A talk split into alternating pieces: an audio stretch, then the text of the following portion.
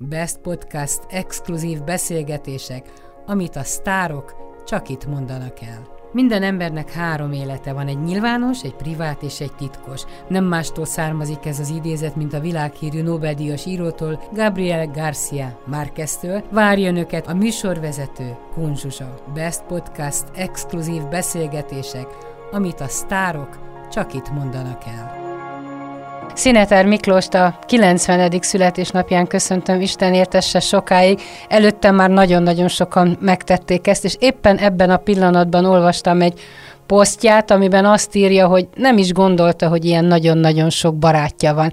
És tudja, ez azért is nagyon jó 90 évesen, mert sokáig az ember elbizonytalanodhat, hogy a, a barátságok a pozícióhoz, a, a különböző beosztásokhoz, a hatalomhoz ö, tartozik-e, vagy magához az emberhez. És azért 90 évesen bebizonyosodik, amikor már az embernek semmi hatalma nincsen, hogy ezek tényleg igaz jó barátok. Köszönöm szépen, jól esik a kérdés, meg jól esik az igazság. Hát tényleg Erkel Színház szinte tele volt azon az estén, amit a születésnapom alkalmából az opera adott, nagyon szép jó műsor volt, megható volt, meg hát ez a rengeteg e-mail, meg levél, meg SMS. Mindig bemutatják önt úgy, hogy a címzetes főigazgatója az Állami Operaháznak örökös tag, a sok-sok díját mindig illendő felsorolni, meg hogy 200 film, meg opera, tehát hosszasan lehet sorolni az elmúlt 90 évet, illetve abból aktív volt talán, sőt biztosan 70 év.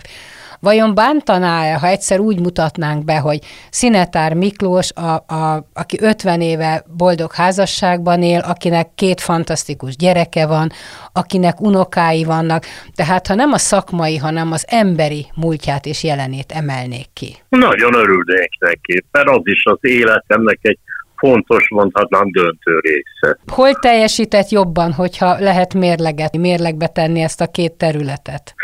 Hát én nem vagyok hivatott eldönteni, ezt döntse el a családom egyik oldalon, másik oldalon pedig azok, akiknek a számára készítettem a munkáimat. Nem tudom, mind a kettőben jól éreztem magam, mind a kettő örömmel volt teljes. Szoktam volt mondani, mikor kérdik Hát, hogyha újra csinálnám, így csinálnám, vagy mit csinálnék másképp, nem nagyon csinálnék semmit másképp, mindent így csinálnék. Ha mondjuk úgy adta volna a sors, mert harmadik házassága Hámor Ildikóval, hogy mondjuk nincs harmadik házasság, hanem egyedül kell leélni az életét család nélkül, mit gondol, ment volna? Hát talán igen, a gyerekkoromban azt mondták rólam, hogy egy született aglegény vagyok. Tulajdonképpen én a családon belül is nagyon sokat tudom magányos lenni, amikor ülök, gondolkozom. Néha még rossz is, hogy nem lehet jóformán hozzám szólni, mert vagyok foglalva a gondolataimmal. Én így voltam boldog. Én így voltam boldog, én egész életemet családba éltem le, és hát ráadásul akivel a leghosszabb a házasságom és a legboldogabb mondhatnám a Hámori Ildikóval, idestól 50 éves, hát ő is egy családi modellban nőtt fel, és hát ő mindig nagyon nagy hangsúlyt helyezett a családra. Hát a mai napig minden áldott vasárnap jókor van együtt ebédel a család, jócan ülünk itt az asztalnál. Ez az életemnek egy nagyon-nagyon-nagyon fontos része nem kizárólagos, mert arra nagyon sokat adok, hogy semmi ne legyen kizárólagos. Egyszer írtam egy, illetve megjelent egy könyv, Kozák Gyula csinálta velem a téma én voltam, az életrajzom, és abban benne volt egy levél, amit az unokámnak írtam, ki akkor még pici volt, és az egyik legfontosabb tanácsom az volt számára, amit mindenkinek tudok mondani és tanácsolni, hogy nagyon fontos, hogy az ember sok minden felé legyen elkötelezve családnak, szakmának, ennek, annak, de semminek ne legyen arabja. Tehát mindent úgy szeressen, hogy nagyon szereti, nagyon örül, ha van, de ha nincs, nincs. És volt olyan, amit ott hagyott mondjuk a pályája során, mert rádöbbent, hogy ez nem szerelem, munkára is értem, hogy elég volt. Tulajdonképpen nem. Tulajdonképpen a, a pályám nagyon szerencsés volt, azt kell mondanom, ami egy nagyon nagy dolog, hogy én miközben csináltam a pályámat, mindig jól éreztem magam, azt szoktam mondani, hogy az emberiség két nagy táborra oszlik. Az egyik a kisebbség, az a szerencsés ember, aki olyasmivel foglalkozik, ami érdekli, és ami örömet okoz neki. A másik, az sajnos pénzért dolgozik, hogy megéljen. Én azok közé tartoztam, azok közé a szerencsések közé, akinek azt adta a sors, hogy olyasmivel foglalkozhattam, ami örömet okozott. Azt árulja el, hogy az, hogy lehet, hogy nagyon-nagyon fiatalon csöppent bele mindenbe, fiatalon csinált mindent. Mondhatnám a nősülést, az első filmet, az első operát, első Kossuth tehát minden fiatalon jött. Soha nem volt magában félelem, hogy 20 évesen 20 évesen megnősüljön, 20 évesen megcsinálja, vagy majdnem 30 volt a csárdás királynőt. Minden, minden nagyon korán jött az életében. De soha nem féltem, hogy elveszítem. Hát már nagyon sokszor lenyilatkoztam. Én egy világháborús gyerek vagyok, aki nagyon nagy szerencsével megúszta, életbe maradt a világháború végén. Innentől kezdve én félni nem tudok csak háborútól, földrengéstől, mástól én nem tudok félni. Sikertelenségtől, egzisztenciális félelem? Hát nem, nem, hát mindig azt mondta, hogy parizert lehet kapni még a közértbe, addig nem ér. Jó, hát ha né, nincs siker, siker, kész. Azt kérdezték egyszer tőlem, hogy hát több mint 40 évig voltam vezető állásban különböző helyeken, és hát még olyan is volt, hogy több mint ezer embert vezettem az operába, tehát máshol is az elég nagy felelősség volt, hát hogy hogy tudtam ezt úgy végigcsinálni, méghozzá úgy, hogy ma is becsülnek és kedvelnek, ezeken a helyeken pedig hát a volt vezetőket nem nagyon szokták. Én azt hiszem, hogy ennek az egyik vagy legfontosabb titka az volt, hogy én a vezetést, mint olyan, tehát az, hogy én egy vezető, hogy sose tartottam olyan fontosnak. Én mindig abból indultam ki, hát a hónap nem vagyok, akkor ennyi. Mint ahogy abban a pillanatban, amikor 2005-ben az operának elvették a költségvetésének a 40%-et, én voltam az igazgató, hát maradhattam volna, ha hajlandó vagyok csökkenteni ilyen gázsit, egy percig nem maradtam, aztán köszönöm szépen a vizallátás. Azt azért látja, hogy itt az elmúlt évek, évtizedekben a hatalom, hogy megbolondítja az embert. Magát miért nem bolondította meg?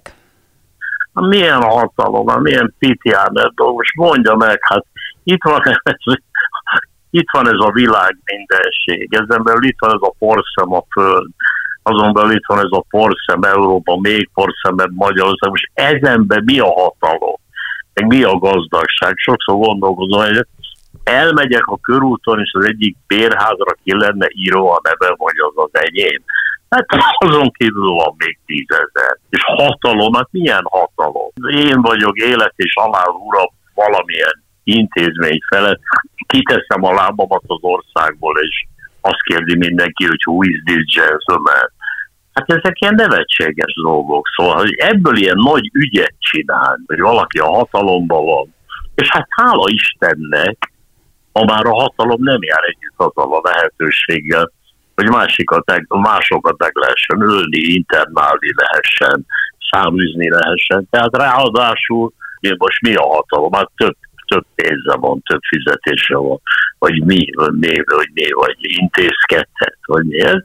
Olyan nagyon soha. Hát mondjuk, ha végignézem azt, vagy végigveszem azt, hogy ki mindenki végzett az ön irányítása alatt a színművészeti főiskolán, majd egyetemen, most hirtelenjében mondjuk Vigyánszki Attila jutott eszembe, ön vette föl, ön biztasszam meg az operában egy opera rendezésével, Debrecenben is ön fedezte. Hát nem, hogy opera, főrendezőnek neveztem Igen, igen, főrendezőnek. És aztán jött egy politikai váltás, és kifordult önmagából. Sajnálom, Látja, hogy mit jelent ilyenkor. A szíve csücskébe az SZFE-be beleavatkoznak, amikor 50 évet ott tanított. Tehát látja, hogy egy, egy egyetemnek a megszerzése micsoda hatalmi pozíciót jelent. Mondja meg nekem, micsoda hatalmi pozíciót. Most akkor este hazamegy, és azt mondja, hogy ennyi év az SZFE, vagy mi, mi, mi, mi, kicsit nagyobb léptékbe gondolkozva. Hát az, az embernek egy nagy elégtétele lehet. Például az, ami nekem most van ezzel a rengeteg szeretettel annak idején egyszer ma a televízióban engem elég rendesen leváltottak, Sára Sándor, meg a Csóri Sándor második magyar hadsereg filmjéért, és akkor azt mondta nekem egy ilyen tökhendi televíziós maga, na, hát már nem vagy elnök helyettes. Én azt mondtam neki, te sokkal több vagyok. Azt mondja, mi? Mondom, Szinetár Miklós. Ez így van. Ha, hogy mondjam, ha Vigyánszki Attila el tudja mondani, már pedig, ha őt egyszer kirúgják a nemzetiből, és azt tudja mondani, hogy én ennél több vagyok Vigyánszki Attila, akkor igaza van, mert nagyon sok jó rendezés áll mögötte. Csak ehhez kell ez a gondolkod. Utóbbi évek felülírják sajnos az ő nagyon jó rendezését. Amikor Szinetár Miklós... Kérem szépen, semmi semmit nem ír felül, ezt szeretném megmondani, hogy nekem ebben a példaképem a Thomas Mannnak a József könyve, amiben azt írja, hogy Jákob és Ézsau, Ézsau vereséget szenved a Jákobtól, ebbe a bizonyos vacsora ügybe, amikor a Jákob így elnyeri a... De ez nem teszi semmivé Ézsaunak a korábbi életét és érdemeit. Az nem ír felül semmi, nem ír semmi. Az arány, erről szól a könyvem, az arányok számítanak. Múltból megőriz az olyan értékese, hogy felül lehet írni, vagy olyan értéktelen, hogy nem érdemes felülírni. Akkor Wagnernél sem lehet fölülírni a politikai, meg az ideológiai elkötelezettségét azzal... Hát, hát persze, hát nézze, persze, mind csak az arányok számítanak. Wagner egy elképesztő az ember volt. Hát becsapta a jótevőjét, a királyt, akinek mindent köszönhetett, a legjobb barátjának a feleségét, elszerette, abból lett később a felesége, mindenkit becsapott, átejtett, össze-vissza beszélt, minden baromságot és kártékonyságot, egy rettenetes práter volt. Hát ezzel szemben megszólal a tűzvarázs a Valkürbe, és hát kit érdekel, hogy milyen volt a Wagner. Ezzel szemben nem akarom mondani, mert még barátom, és az magyar írónak ezzel azt mondta, hogy te nem olyan jók a darabjait, hogy ennyi hülyeséget beszél. Tehát a tehetség mindent felülér, és mondjuk Furtwängler eszembe De jut, az, hogy az, ará, az arány, arány.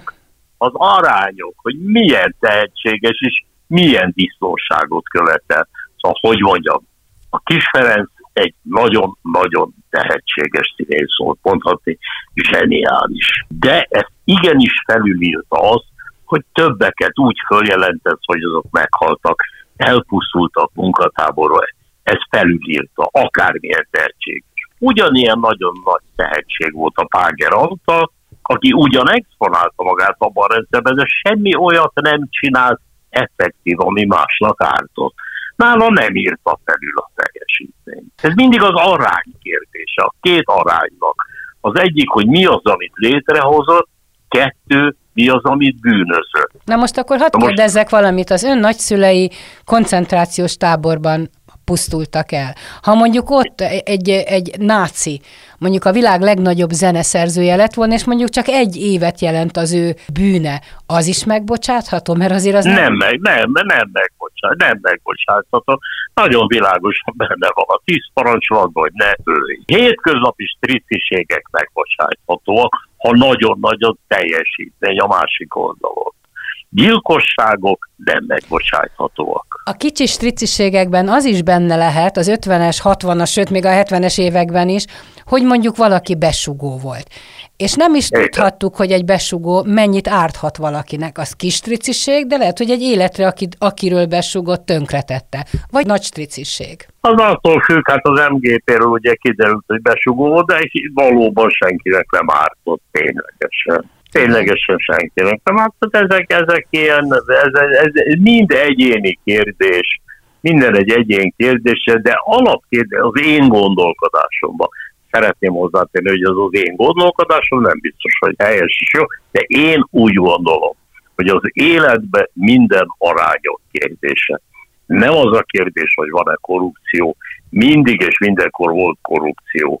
Kedvenc példám, hogy a Bibliában, amikor annyi áldozatot mutattak be az Úrnak, hogy a templom, a csoda templom Jeruzsálemben vértől volt sikablós a Biblia szerint, hát az maga volt a korrupció, hát az úrnak azért áldoztak, hogy bocsássa meg a bűneiket. A korrupció mindig volt az arányok számítanak, hogy mennyi az a korrupció, milyen mértékben ül rá mindenre. A mindenben csak az arányok. Jól gondolom, hogy az, hogy ön egy igen művelt ember, rengeteg irodalom, opera, opera irodalom van maga mögött. Nagy segítségére lehetett az életben, hogy tulajdonképpen mindenre tud példát mondani, és minden egy kapaszkodót jelenthet, és egy lelki békét adott önnek. Hát lelki békét mindenképpen időnként adott, és mindenképpen segített gondolkozni, főleg abba, hogy úgy olvasgatva a történelmet, meg a történeteket, az a történelem nem hosszú, nehogy félreértésessen. Ez az írott történelem egy 6000 év durván, az egyik, vagy nem tudom, vagy hét legfőjebb, hát ez egy másodperc, se a világ történet. Ebben az emberi történelem, hát ez egy borzasztó történet. Hát tele van rémesnél rémesebb történetekkel, sok szépség is van benne, de hát, hogy mondjam, nagyon segít abba, hogy az ember a világot olyannak tekintse, amilyen. Sikerült ezt továbbadni a gyerekeinek, Dórinak meg Gábornak? Hogy ezt a hasonló gondolkodást kövessék az életükben? Hát, hol igen, hol nem, mert mind a kettő nagyon okos, nagyon jól gondolkodik, de ők azért bizonyos értelemben egyszer generációsok türelmetlenebbek nálom.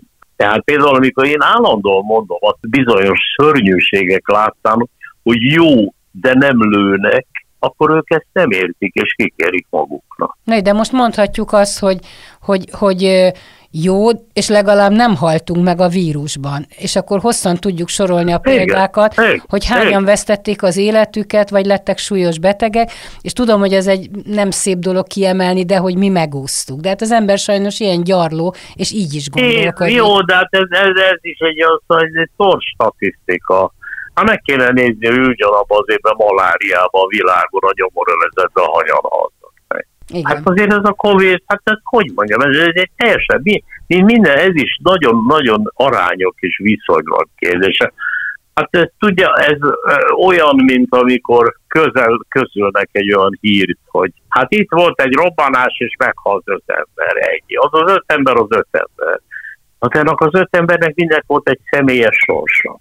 Az mind megszületett, mind gyerek, mindnek voltak elvárásai, vannak egy története egy hírbe egyszerűen öten meghaltak, plusz sész, ennyi. Hát mondjuk én azt már hogy... végképp nem értem, amikor a tévében bemondják, hogy mondjuk Dél-Amerikában elgázoltak egy, nem tudom én, egy apukát, anyukát, sajnálatos módon azt szoktam mondani, de miért kell nekem ezt tudnom, hogy mi történt ilyen szinten? Ja, hát ebben teljesen egyetérek, hogy egyetértek. Hát én is ülök a tévé előtt, és nézem ezeket, hogy robbantás volt, meghalt, öngyel, ez miért hír ez? Mindig kérdem, hogy mi, ez mitől hír?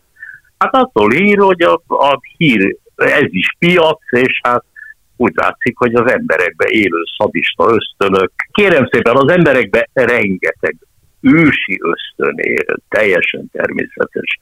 És ebben a gyilkolás rende... is benne van egyébként. Hát az... abszolút benne van, csak rendesen el van folytva. Igen. Abban a pillanatban fölszebedül, lásd Európa Srebrenica. Belőtték az árokba azt a 8000 embert hát azokról előtte két-három évet kitételezte volna fel, hogy ilyesmire hajlandó. Szomszédok voltak az iskolában? Vagy hát a... szom, hát ezek nem angyárok. Az emberberekben van elfolytva rengeteg minden. Hát erre, azt, erre nagyon rájöttek, tehát hogy ezt le kell vezetni, Hát ezt le kell vezetni, le is vezetik rockkoncertekkel. Amerikában még olyat is kitaláltak, hogy valami dühöngő van a fiataloknak, akik hát ugye a meglázadóbbak, hogy elmentek és motorbicikliket járathatnak, úgyhogy nem mennek, csak egyre hangosabbak. Nekem egy barátunknál úgy van, hogy egy, egy ilyen kis boxszoba van boxzsákkal, és amikor a gyereknek elborul az agya, akkor csak azt szokták mondani, hogy akkor most ott, ott üsse ki a dühét a boxzsákon, és tényleg jó megoldás, tehát olyan indulatok... És, és, és persze, miért ez a választás micsoda, ha nem figyelemelterelés és indulatlevezetés mindenütt a világon. Mondjuk egy, egy Putyin jelenlétére a világban mit szól lehet ebből, mert hogyha itt Amerika beavatkozik, ebből világháború lesz. De el... nem, nem fog, nem, nem, szerintem, hát lehet, hogy megszápolnak a napok, de én erre. Ebbe én nem hiszek, ebbe én nem, nem hiszek. Nagyon valószínűtlen, nem azért, mert a Putyin nem teszi meg, hanem ha öngyilkos dolgot csinál, akkor nem mennek utána. Nekem annak idején azt mondta, egy orosz barátomként dolgoztam, a Hrushovna tartott valami beszédet, az azt mondta nekem, hogy az, hogy nem cár ez. Mondom, hogy, hogy. Azt egy szár csak ritkán szólal meg, de akkor a hangja harap. Hát a Stalin nagyon ritkán szólalt meg. Igen. Úgyhogy erre van igény, nem szeretik a handaban, de nem szeretik, nem szeretik azt a demokratikus külsőséget, amit Amerikában imádnak. Más ország, más tradíció. És Magyarországon más. szeretnék a demokráciát? Mit gondol? Ez egy, ez egy kompország, hol igen, hol nem. Igen, igen. Én de adi, adi zseniálisan fogalmazta meg a kompország. De hol igen, hol nem. De hát ugye a világszervezek a választásokban nekem nagyon rossz véleményem van, kezdve Amerikától. Meg erről a Covid-ról is tudja, a következő, most elmondok egy történetet. Annak idején lakásunkban bedöglött a fűtőradiátor. És hát kihívtuk a radiátor szerelőt, aki egy nagyon jó szerelő volt, de egy nagyon részeges pasas, és hulla részegen érkezett oda meg, egy kicsit a tetve majd egyszerűen megbotlott, elzuhant, beverte a fejét a radiátorba, és leesett a földre. Hát mi nagyon-nagyon megijedtünk, kihívtuk a körzeti orvos, telefon megérkezett, megnézte a pasast, aki akkor már kezdett magához szélni, azt jó, nincsen semmi baja. Ő jól ismerte ezt a palit, de többször a részessége miatt voltak ilyen ügyei, környékbeli volt, majd hozzánk fordult, és ilyetten a következőt kérdezte de remélem a radiátornak nem esett baja. Úgyhogy én is kérdem ilyenkor mindig, mikor nagy cirkusz van, de remélem, és akkor neveket mondok, a vezető tőkéseknek nem esett baja. Nem, nem esett semmi baja. A jövedelmük az megállás nélkül nőtt, a Covid alatt is, de erre megy ki az egész. Hát ebben, ebben nem kell naívnak lenni. Valamikor hallottam, hogy azt mondta, azt tanácsolta Dúrinak, hogy meg talán az unokáknak, hogy az embernek induljon úgy a napja, hogy, hogy gondolja végig, hogy mi szép és jó történik vele aznap. Ez igaz? Hát ez, ez igaz, igaz, igaz, ez egy variáció arra a Enszimon Herceg a feljegyzések szerint, aki egy nagy gondolkodó volt, meghagyta az inassának, mert ugye inasa volt, minden reggel, mikor ébreszti, akkor mondja azt neki, hogy uram, ne felejts el, hogy van roppant fontos dolgokat kell véghez vinnie. Jó, ha az ember úgy kezdi a napot, hogy annak legyen valami értelme. Hogy kezdődött a Szinetár családban a reggel, mondjuk, amikor kisgyerek volt? Mivel indult? Hát úgy, hát úgy, hogy nem volt fűtés, és a zurna alatt húztam fel, nagyon hideg volt a lakásban, és úgy mentem az iskolába, hogy a durna alatt húztam fel az oknimat. Ennivaló volt? Hát attól függ, hogy mikor az 50-es években már főiskolai hallgatóként leküldtek Hajdú megyébe, Debrecenbe, hogy ott instruálja a különböző kultúrcsoportokat. Na most ott egy iskolába szállásoltak el, egy szalvazsákon aludtam, és volt jegyem, azaz húsjegyem egyszer egy héten, és kegyérjegyem volt. Szóval, hogy mondjam, ez azért alapkonfliktuson mai fiatalok, nem tudják milyen jó dolog Hát alapvetően igen, illetve egy bizonyos réteg nem tudja, mert az, azért ön is, én is tudok olyat mondani, mondjuk egy szabolcsi kisfaluban, ahol a gyerekek napokig nem látnak ennivalót, mondjuk, hát ez, ha nem mennek ez, iskolába. Hát ez így van, de az is úgy van, hogy én már főiskolai osztályvezető tanár voltam, és játszai díjas, amikor meglátogattam a rokonaimat Franciaországba, és akkor azok elvittek engem a tengerpartra az autójukkal, ami egy icipici Renault volt, és minden 80-100 kilométerén meg kellett állni, és hűteni kellett a kocsit, mert fölforrott benne a víz, öreg volt, továbbá nem megy gyorsabban, mint a 70-80 kilométer. Uh-huh. És akkor én azt mondtam, mint főiskolai tanár és játszaidias, hogy hát nem tudom, mikor lesz nekem ilyen kocsim. Majd ma azt mondja, hogy hát borzasztó, amikor ára tankkal a, izé, a, a Mercedes, hatalmas Mercedes-tel áll, hogy hát nem tudom, meddig tudok tankolni minden relatív, és minden változik. És mondjuk, amikor elindult az életbe, mert nekem ilyen gondom volt, hogy mondjuk amikor először az ember elé rákot tesznek, vagy valami olyan különlegességet, amiről soha nem hallott, és azt se tudtuk, hogy hogy kell a poharat, meg a kiskést, nagykést, desszertkést használni, és azt mondták, hogy mindent kívülről befele kell leenni. Tehát ilyen gondja nem volt, hogy tudta, hogy hogy kell egy elit csapatban viselkedni, enni, mit hogy kell... Nem, én biztos, hogy nem, biztos, hogy nem mindig, de nem nem, nem, ez nem nagyon izgatott. Van egy nagyon jó tulajdonságom, hogy dicsérjem magam. Az nagyon fontos, hogy én nagyon sok mindent tudok. Ezért megengedhetem magamnak, hogy büszkén vállalom, hogy annál még sokkal többet nem tudok. Nem, én rengeteg kérdezni. mindenre azt mondom, hogy nem tudom. Fogalmam sincs. Nem. Elhívtak annak idején még a régi rendszerbe valami értekezletre, ahol valamilyen az adórendszerről akkor akartak adózni, még nem volt adó, és akkor ilyen összehívtak színész, és csomó színész ide hozzászólt, én meg a következőt mondtam, kérem, én nagyon szívesen eljövök olyan értekezletre, ahol a zenés színházról kérdeznek, mert ahhoz értek. Ehhez én nem értek, nem tudom. Azt az emberfajtát nagyon nem szeretem, aki mindenhez ért. Igen. Azokról nem is beszél, aki mindenhez jobban ér. Igen. Azt mondta egyszer, hogy az opera az anyám, a televízió a gyerekem, a főiskola a kettő ötvözete. És hol van az édesapja? Hát ez lehet, hogy azért fogalmazta, hogy anyám nevelt a két húgával volt, apám volt, szerető, de külön éltünk. Édesapám, talán, talán az édesapám volt, aki viszont nagyon sokszor mondta, hogy bennem egy művész lát, valami művész ember. Mindig, mindig arra biztatott, hogy írjak, hogy írni kéne. Na de milyen volt a kapcsolata? Tehát mit tett hozzá az Jó, életéhez? Nagyon. Jó? Rengeteget tanul, rengeteget tanultam tőle, rengeteget tanultam. Járt ott a kórházban, vagy ahol ő dolgozott, orvosként volt? Na, ott is, igen, igen, igen. Szóval például az emberekkel való bánásmódot, az apámat a betegei imádták, azt például tőle tanultam meg. A társadalom iránti érzékenységet, azt is tőle tanultam meg. Mint, mint ideggyógyász, vagy akár mint, azt hiszem, pszichoanalitikus volt, ha jól olvastam. Igen ő gazdag emberként halt meg? Tehát az a típusú orvos volt, aki összeszedte egy vas, magát? Egy vasa, egy vasa nem volt. Egy vasa nem volt. A végén már én segítettem őt.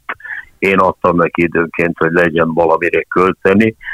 Egy vasa nem volt. Rengeteg mindenkit kezelt ingyen. Rengeteg mindenkit kezelt ingyen. Miben hasonlít rá? Most már meg tudja fogalmazni? Mi az, amit tőle elsajátított a génjeiben? Hát először is külsőben nagyon hasonlítok rá, csak nézem maga a képeken. A másik, hát most eljön, ez ilyen öndicséretnek fog hangzani, de hát ez, ez az igazság. Egyfajta humanizmust.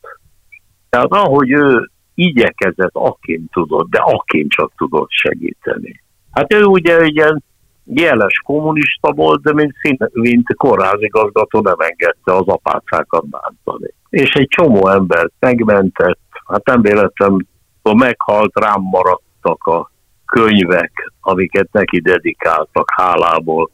Hát írók, ez Csóri Sándortól Galgóci Erzsébetig rengetegen, rengetegen sokat köszönhettek neki, és hát nem, hogy nem gazdagodott meg, hanem hát semmi pénze nem volt. Az soha nem szégyelte, hogy az édesanyja viszont nem volt tanult asszony?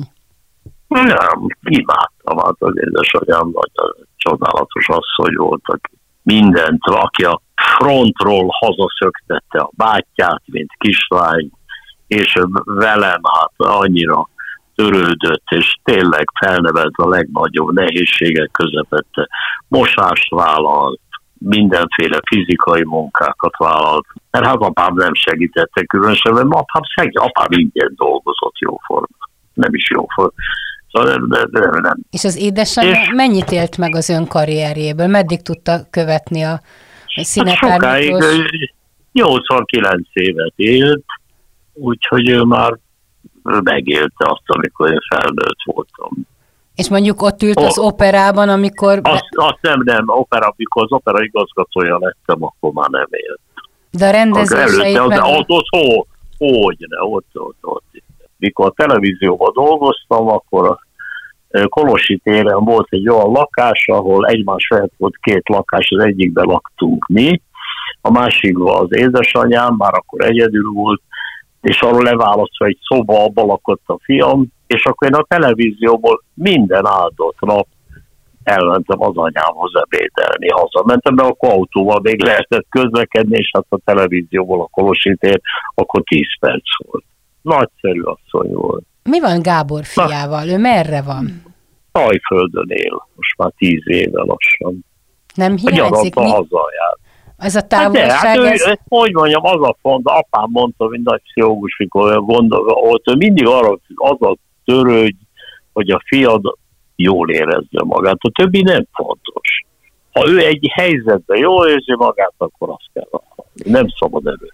Ezt megtanultam, és nem szabad erőszakoskodni, abból mindig baj van. Tehát az, hogy egy Ezt apának hiányzik a fia, a fizikai hiány, az legyen hiányzik. apa problémája. Azt az oldja meg. De hát, hogy mondjam, a más a világ. Hát fölveszem a, a, a interneten, percek alatt felhívom telefonon. Szinte minden nap beszélünk telefonon, hát annyi, mintha itt lenne. És arra tudott ügyelni, hogy a két gyerek testvérként nőjön föl? Én arra nem ügyeltem, de nagyon szeretik egymást. Én a ló oldala vagyok, én az erőszakoskodás és a beavatkozás legnagyobb ellensége vagyok. Szóval én őszintén hiszek abban, hogy az embereket bizonyos értelemben hagyni kell.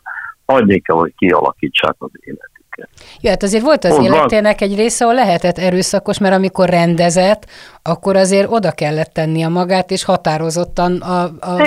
Igen, igen, igen, de ott is nagyon sokat adtam arra, hogy a színészeimnek jusson mindenféle eszükbe.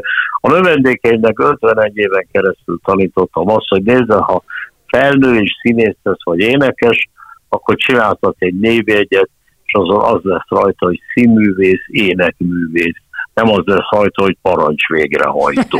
Igen. Mi van Szinetár Miklós névjegyén? Semmi annyit írtam rá, amire nagyon büszke vagyok, hogy professzor emeritus. Hát lehet is, Mert ez egy nagy dolog. 51 hát évet tanít, én vagyok a rekorder még mindig a egyetemen, főiskolán, vagy minek nevezzem. Na de hát akkor külön fájhatott, ami most az SZF-vel történt. Ami az SZF-en történt, az több, mint bűn, az hülyeség az egyszerűen hülyeség. Megírtam hosszal, meg lenyilatkoztam most az indexbe és minden. Az alapkérdés az az esztepen. A többi ezek a személyi ügyek, ezek jönnek, mennek, elmúlnak. Hát végül is a Koltai Sutyitól kezdve ezek jó, jó tanárok is vannak ott, meg régen is voltak rossz tanárok, nem ezen múlik. Azon múlik, hogy egy színművészeti egyetem szerintem állami kézbe kell, hogy legyen. Ez adja a rangját.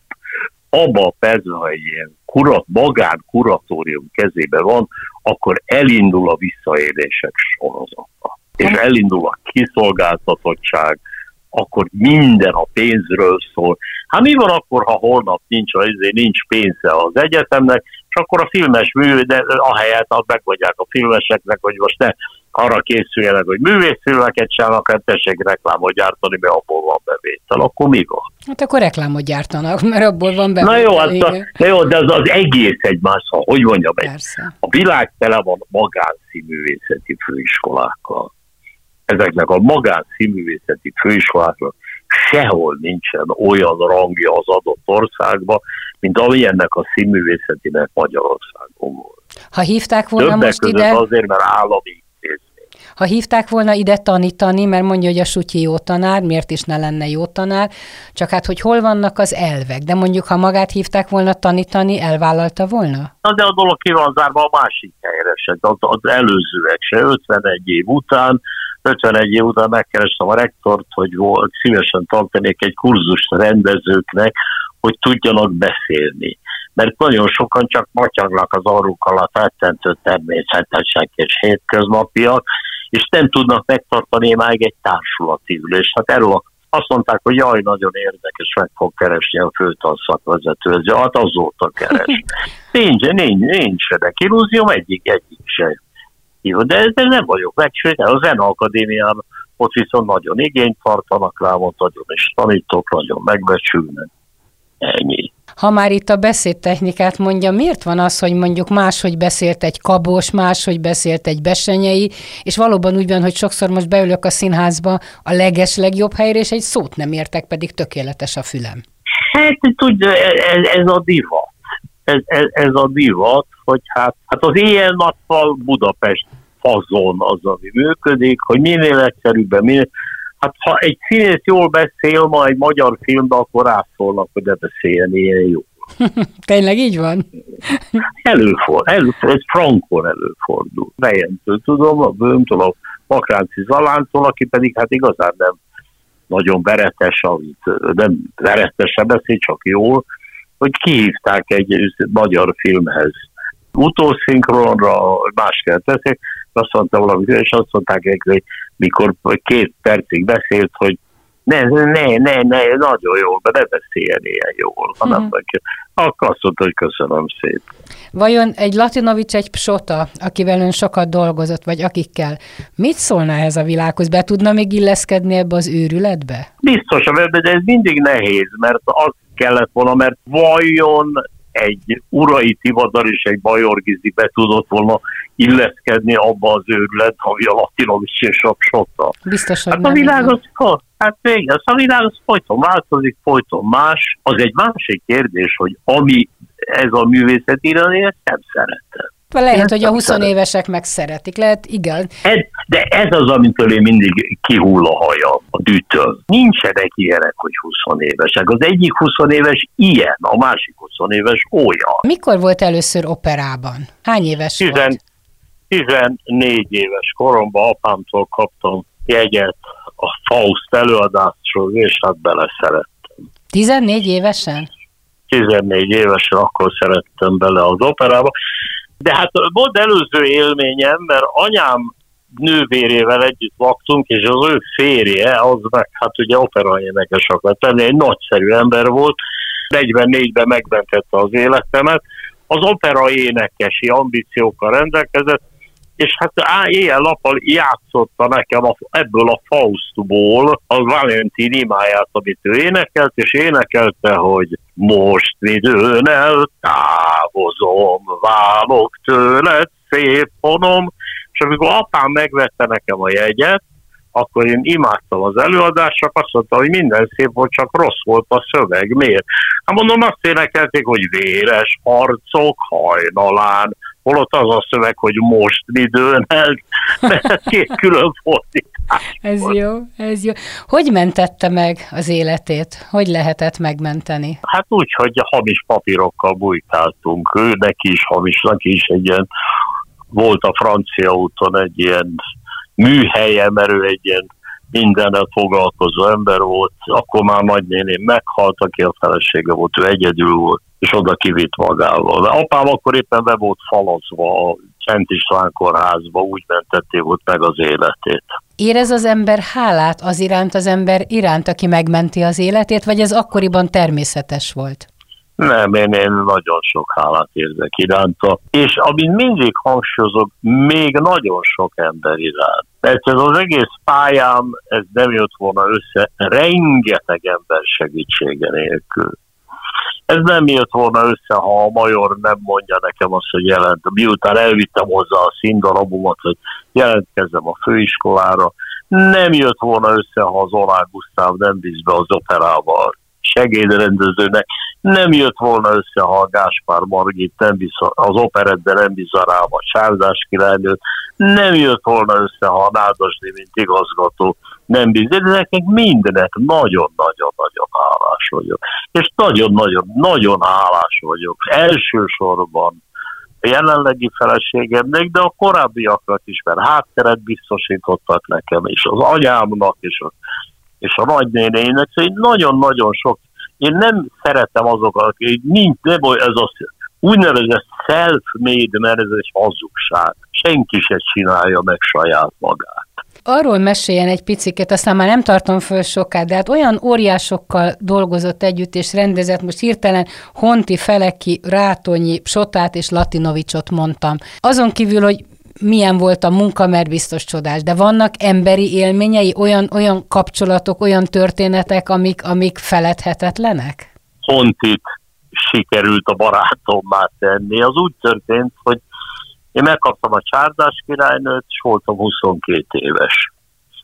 És az előző évben jöttem a színművészeti főiskoláról, és hát ugye a színművészeti főiskolán azt hitték, hogy a új generáció csupa dühös kommunista, hát ezek a ki voltak ezek átkozva, csak a Gáspár Margit megmentette őket, mint ilyen burzsóa színészek.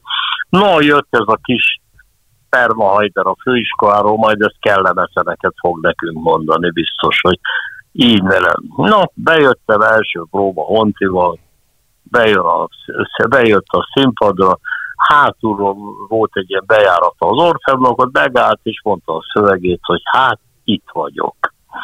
Mire én azt mondtam, hogy Hanuska, nem, nem, talán nem így kéne. Azt mondja, miért azt mondja, hogy gondolja? Mondom, én arra gondolok, hogy ott megáll. Akkor magát fölismerik. Akkor kitör a taps.